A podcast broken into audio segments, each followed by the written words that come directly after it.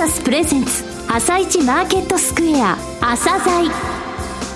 この番組は企業と投資家をつなぐお手伝い、プロネクサスの提供でお送りします。皆さんおはようございます。アシスタントの玉木葵です。それではスプリングキャピタル代表チーフアナリストの井上哲夫さんと番組を進めてまいります。井上さん、よろしくお願いいたします。よろしくお願いします。今日も楽しみな企業をゲストにお招きしています。今日ご紹介する企業は証券コードさんさんななよん内外テックです。はい、えー、内外テックさんですね、はい、えー、半導体製造装置部品のですね仕入れ販売と受託製造なんですが、はい、その両方において高い技術があるからこそというところがあります、はい、えー、その部分ですね、強みのところをじっくりとお聞きください。はい、朝鮮今日の一社です。朝鮮今日の一社、本日は証券コードさんさんななよん、東証ジャスダックスタンダードに上場されている内外テックさんをご紹介いたします。お話しいただきますのは代表取締役会長の権田博一さんです。本日はよろしくお願いします。よろしくお願いいたします。半導体製造装置関連の事業をされていらっしゃると、その事業内容について簡単で結構なんですがお話しください。あの半導体製造装置と言いましてもおそらく一般の方はよくご存知ならないんではないかと思うんですね。はい、そうですね。前工程後工程ありますが、はいはい、半導体を扱っている我々商社部門と製造部門があるんですけども、うん、半導体関連の商社と言われるとですね、皆さん半導体デバイス商社を思い浮かべられるんです。あ、なるほどね。はい。ただ我々のビジネスモデルは全く違ってまして、うん、半導体を作る装置、はい、いわゆる半導体製造装置をの機構部品ですね、はい、いわゆるメカトロニクスの部品、うん、これを扱っているのが私ども内外テックでございます、はい、まあこれを扱うのにふたつの事業のセグメントがありまして、はい、ひとつはまあ仕入れ先様からそういうものを買い求めてお得意様にお売りするといういわゆる商社の部品、商社ですね、はい、販売ですね、販売ですね、はい、うん、これをまあ販売セグメントで呼んでますけども、はい、もう一が、一つが製造でございますね。はい。まあこれを受託製造部門と言ってますけども、うん、こちらは皆様から仕入れた商品を売るということではなくて、はい、そこに組み立てしたり、加工をしたり、うん、検査をしたり、はい、まあ、こういうものをやっているのが受託製造部門です。はい。販売部門と受託製造部門ですね。はい。はい、このにほんが私どものにほん柱になってます、うん。なるほど。さて、グループの主力事業としました半導体及びフラットパネルディスプレイプレイ製造装置に対するメカトロニクス部品の販売と装置の組み立て、はい、この言葉でよろしいんですか、ね、結構です、はいはい、さて御社と言いますと半導体製造装置って言いますと日本が誇る会社ございますよね。はい、はい、東京エレクトロンさんですね。世界だいさんいですか。世界でございます、はいはい、こちらに売上のパーセンテージが高いって言いますか、はい、この部門はじゃあ販売と受託製造事業でいきますと、はい、両方の部門がお世話になってます。あ、そうなんですか。はい、まあ、東京エレクトロンさんがまだ半導体製造装置を国内で作り始める頃からのお付き合いでございますんで、はいはい、そこの時からずっと商社部門として日本国内でいろんなメーカーを探してきてご提案してきたと、はい、まあ、その延長線上で昔から私ども製造部門を持っていたもんですから、えー、特に今度東京エレクトロンさんが宮城に新工場を作られた時に、はい、私どもの主力工場も仙台なんですね、はい、で仙台で我々も投資をして、うん、さあ一緒に頑張っていこうと、はい、こういうという勢いで今自宅製造部門に力を入れてます。あの宮城、えー、仙台だけでなく他の東北地方、福島、岩手にもございます、はい、あります、はい、えー、福島県それから岩手県にですね、うん、まあ、同じく半導体製造装置なんですけども、はい、まあ、機種がいろいろ違いがありまして、うん、特に福島県はこのいちがつに増築部分が完成するんですけども、どこちらは半導体製造装置というより、はい、フラットパネルディスプレイ、あ、なるほど、まあ、ユーティーエル だとか、はい、うん、液晶だとか、はい、そういうような部分の大型のパネルを作る工場です。なるほど。いずれにせよ組み立て加工工場であるということは確かですね、はい、そうです。さて東京エレクトロンさん以外の顧客どういうところ、はいはい、これでごじゅうねんかん半導体業界にいるもんですから、はい、まあ、ほとんどの半導体関連のデバイスメーカーさんとはお取引があるんですけども、はい、まあ、特に、えー、例えばデバイスメーカーさんであるとソニーさんですとか、はい、まあ、シーモス センサー、イメージングセンサーですね、そうですね、うん、これから課題だ大きく投資するところ、シーモス、はい、はい、うん、それからちょっと違うんですけども、電子部品メーカーさんに分類されるんですけども、はいうん、村田製作所さんとかロームさんだとか、はいまあ、こういうような老舗有力メーカー、世界的にもうビッグなメーカーさんとお取引をさせていただいてます、うん、なるほど。さて販売の部分っていうのをですね、もう少し教えていただきたいんですが、仕入れ元ってのはどういうところ、はい、これはですね、私どもあのいわゆるメカトロニクス商品なもんですから、はい、いわゆる省力化機器が多いんですね、うんまあ、そうしますと、まあ、空気圧機器というのがあるんですけども、はいまあ、この空気圧機器業界、まあ、知る人ぞ知る、はいまあ、エスエムシー さんという会社、世界一位じゃないですか。はい、世界一位ですね、はい、もうトップシェアですね、うん、もうそこともお付き合いがなくてですね、はい、そういうものを仕入れて東京エレクトロンさん他のところにお売りしてるんですけども、なるほど。実はですね、特徴がございまして、標準品はほとんどお売りしてないんですよ。 エスエムシー さんの標準品ではなく、はい、特注品です。なるほど。があのカタログ品といいますか、はい、というところではあのいわゆる汎用で値段勝負になるものではなく、はい、特殊なものをしかも組み立てたりしてソリューションできる。ああ、なるほど、はい、ですんであの他の製作さんが買おうと思ってもですね、うん、カタログにもネット上にも何も出てないんですね。ないということですね、うん、お客様と エスエムシー さん等の製作メーカーさんと仕様を決めて、はい、非常に最先端な部品を作っていただいて、我々がそれを直にお売りしたりとか、あるいはアッセンブリして終わりするとか、なるほど、組み立てで終わりするとか、うん、そうですね、そういうような総合的なビジネスをやってます、はい、となるとあのお客さん、買っていただくお客さんの問題とか、こういうことをやりたいんだけど、こういうところを強くしたいんだけどって聞いて、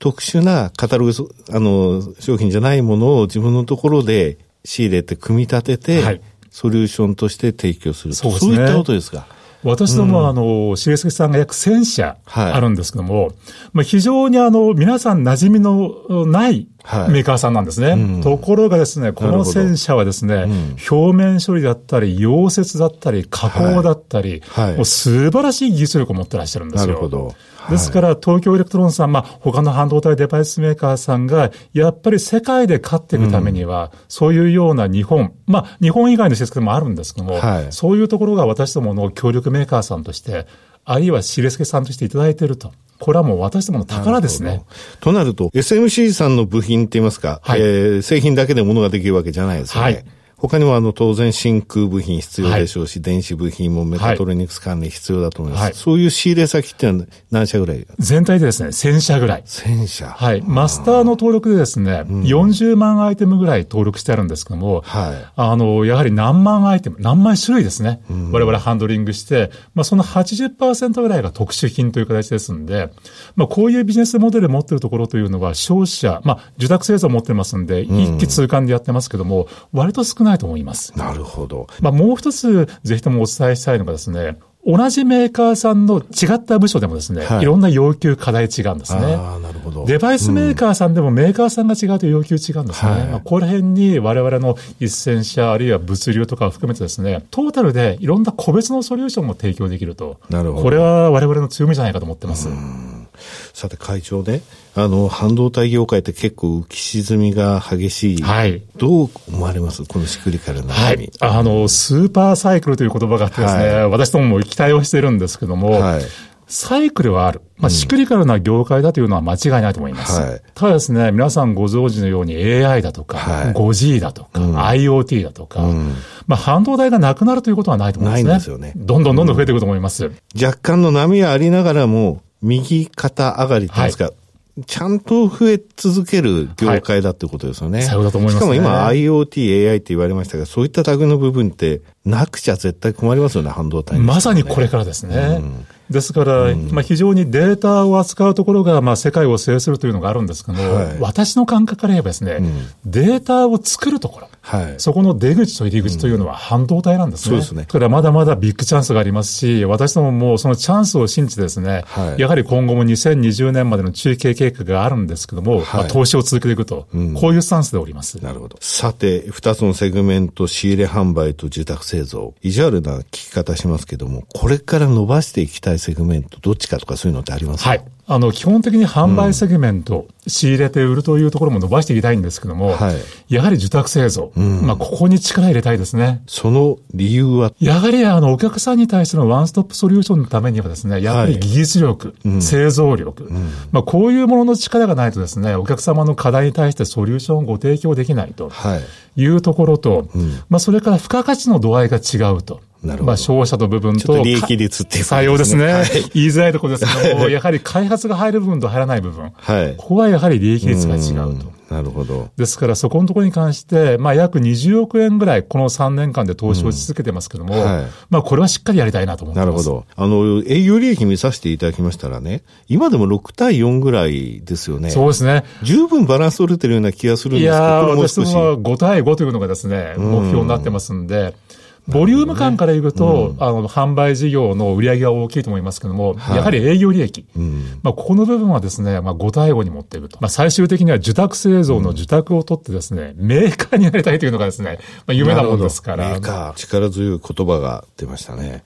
さて、受託製造部門、利益率高いと。ただ、あの、新規の装置組み立てっていう部分は、フローって言いますかね。はい。買っていただいたら終わりじゃないですけども。そうですね。ここの部分って、あの、保守面って改造。はい。ここの部分をやられてるじゃないですか、はい、ここの部分を強くしたいっていうことは。そうです。私もあの独自の考え方があってですね、うん、あのシェアを取るためにはやはり新しい装置に関してあの潤沢なキャパシティを持って作るという、はい、まあ、これはもう当然のことだと思うんですね、はい、ところがその作った装置というのはごねんごにはですね、まあ、さんねんごかもしれませんけども、はい、中古装置になったり、うん、メンテナンスが必要になるという、はい、このメンテナンスというのは、あの、フローの商売に対してストックの商売になります。なるほど。ひゃくだいずつごねんかんやればごひゃくだいが使用になるわけですから、うん、はい、やはりここはですね、大きなビジネスチャンスじゃないかと思います。なるほど。ストックの比率を上げていくことも一つの目論みなわけですね。はいはい、先ほど宮城、福島、岩手のさんじぎょうしょお話をお聞きしましたが、これあの、熊本、長崎、広島。はい。これは、そうなんです。保守。どちらかというとですね、今、あの、東北の方にですね、うん、受託製造の力が入っているものですから、はい、やっぱり熊本にも欲しいなと。うん、まあ、お客様でいうと東京エレクトロンさんもありますし、はい、ソニーさんもございますし、そこに力入れたいと。まあ、それから長崎とか広島というのは大きなデバイスメーカーさんがありますんで、はい、この保守メンテナンスの拠点としてですね、うん、非常に重要な拠点なんですね。そうですね。さて、中期的な会社の目標を教えていただけますか。はい。にせんにじゅうねんのさんがつきまで、はい、まあ、これはあのエキュイティファイナンスもやりましたんで、はい、半導体製造装置、まあ、しっくりからではありますけども、うん、しっかりとしたキャパシティを作りたいと。はい、問題はそのにせんにじゅうねんのしがつ以降ですね、うん、まあ、オリンピックイヤーというんですが、同じような技術領域に違ったもの、うん、一つは IoT 絡みの、まあ、エフエー、うん、はい、まあ、省力化機器というんですが、うん、ネットワークに つ, つながった省力化機器、これが一つですね、はい、もう一つはさっきデータのところでも言ったんですけども、はい、データを取ってくる一番最初の部分はセンサーなんですね。そうですね、はい、でこのセンサーに対してですね、今研究開発をしてますんで、うん、これはちょっと足が長いんですけども、はい、うん、ぜひとも次の力に入れたいと、うん、まあ、これは産学共同で今研究やってますけども、はい、大きな視野を取るということではなくてですね、ある特殊なところ、はい、ニッチな部分でもいいから、うん、ナンバーワンになりたいと。うん、まあ、特に私どもはどちらかというと、熱の部分が強いもんですから、はいはいはい、まあ、そういうところ、まあ、これはですね、うん、半導体以外にライフサイエンス、うん、こういうものにも使えますんで、酵素反応の熱反応を見るとかですね、はい、こういうのは夢なんですけども。いわゆるあの、メムス 技術。はい、そうですね。メムス ですね。はい、うん。この部分の技術は内外にあると。うん、まあ、こう言わしめたい、言いたいというのが最終的な夢でございますか。わ、はい、かりました。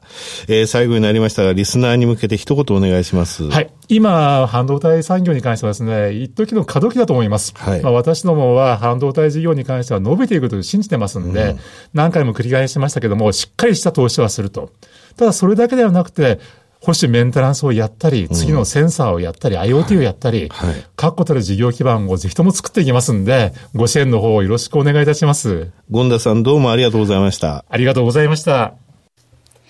今日の一社、内外テックをご紹介しました。さらに井上さんにお話しいただきます。はい、あの、非常に高い技術力を持っています。まずね、はい、冒頭言われた、その半導体商社とは違うんだよっていうことを分かってほしいんですよね。はい、えー、それでセットアップができる空気圧、えー、機器の世界一の エスエムシー の部品ですね。はい、これカタログに載っていない、いわゆる特注品などを扱えると。そういった会社はせんしゃあるわけ。そういったものを使って、て組み立ててソリューション提供できるということ、それが一つね。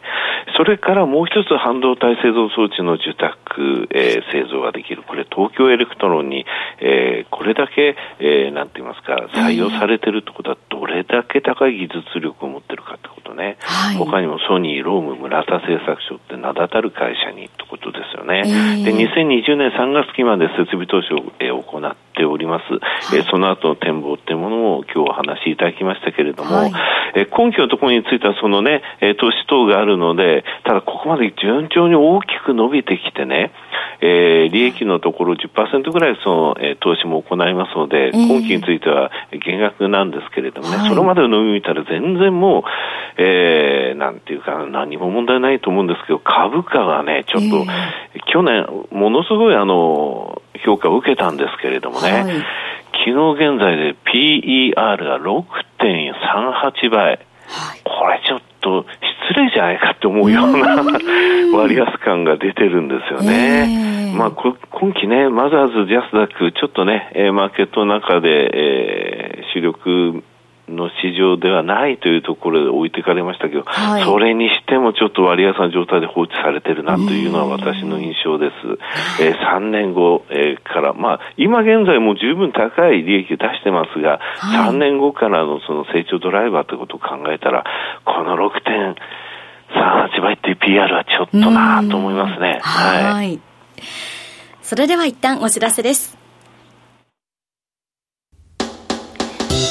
企業ディスクロージャー アイアール 実務支援の専門会社プロネクサス、上場企業のおよそろくわり、にせんにひゃくしゃをクライアントに持つ。これはアジア証券印刷の時代から信頼と実績を積み重ねてきたからこそ。